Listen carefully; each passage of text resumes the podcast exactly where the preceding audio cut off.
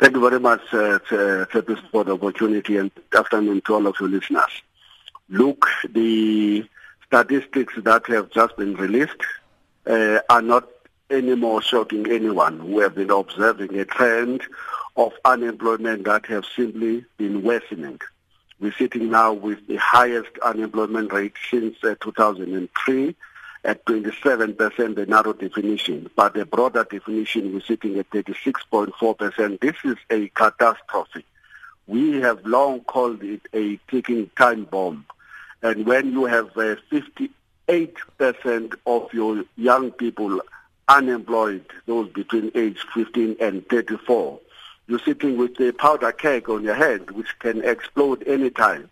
And we see that through the service delivery protests that are turning violent increasingly, the ring of fire that is surrounding all of the big cities and where people are being marginalized and subjected to the worst forms of degradation and with their uh, uh, with their uh, uh dignity long taken away from them. This is the failure of a dream. This is uh, again uh, another uh, explosion of the whole bubble uh, as nonsense, basically, of the ANC alliance, which have been uh, punting the radical economic transformation and doing nothing about it since 2012.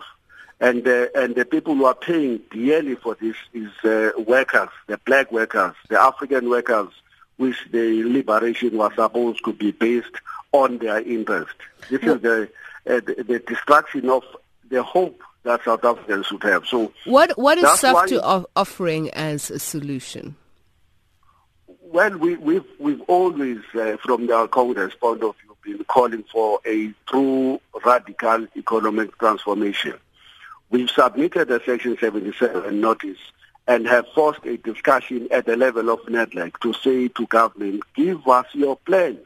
How are you restructuring the economy of South Africa away from the mineral finance and heavy chemicals uh, complex. Give us a plan. What are you doing to use the, the, the mining and the mineral wealth of South Africa to beneficiate and to build secondary industries, to industrialize, to build the manufacturing sector? Where is your plan? Give us a plan to address the crisis of education that continues to marginalize big numbers of uh, of our people from the job market and reduce them into being security guards and, and clerks and all manner of things.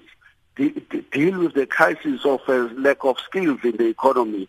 Address uh, the the property question that our people in the majority have no property, have no land, and and and and and, can therefore not be players in the economy mm. except being the the onlookers. So Mr. that's what Vavi, allow me to interrupt because I'll play devil's advocate here. Government will say we've been doing as much as we can. We've been even prioritizing prioritizing policy for job creation for young people. You remember the youth uh, unemployment uh, uh, subsidy. It was um, objected to by the unions. So what are you offering as a solution? What kind of policies should then be introduced to ensure that not only are they counter-cyclical fiscal policies, but uh, youth entrepreneurship interventions?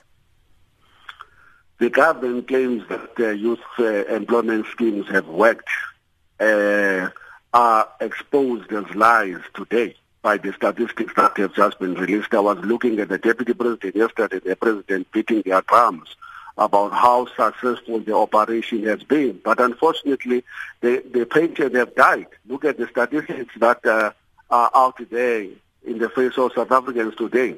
So we, we have already said that so what needs to happen. We cannot address the crisis of unemployment and youth unemployment until we address two twin problems in South Africa, three in fact. The first one, restructure the economy. Restructure the structure of South Africa's economy. The second one, address the crisis of education. Our education is poor, notwithstanding the amount of resources we are pouring into the system. And thirdly, the majority of South Africans have no property.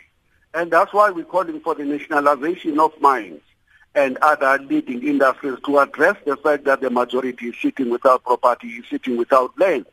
And if we can address those three, we believe we can go far in addressing the structural nature of the crisis of unemployment.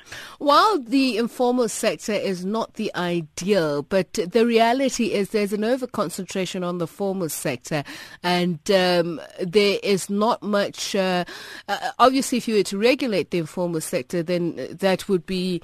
Uh, counter to the point. But the bottom line is how is uh, SAFTU, for instance, going to address that two-tier labor system and make it work for South Africans? If the formal sector is not employing people, how do you make sure that the informal sector works for you? It will. The formal sector will not grow if you have a government that doesn't know what to do with its industrial policy.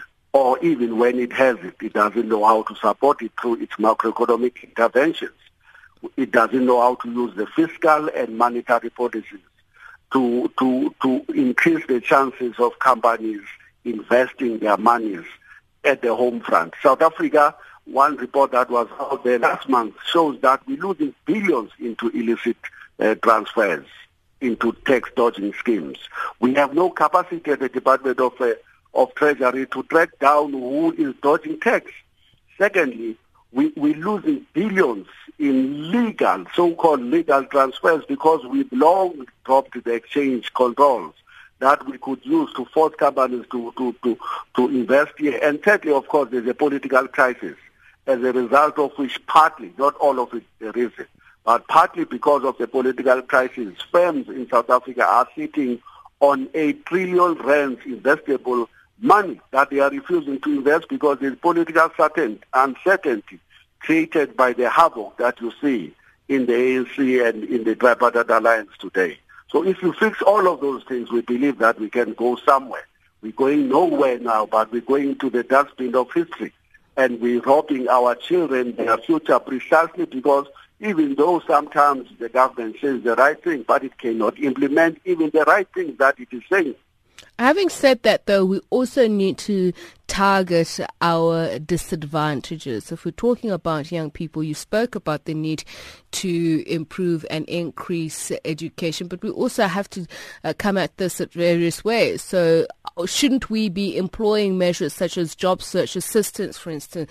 Shouldn't we be looking at uh, apprenticeship, paid apprenticeship programs? Absolutely. Absolutely. The second part, I think we should be pushing as part of our broader education and training program.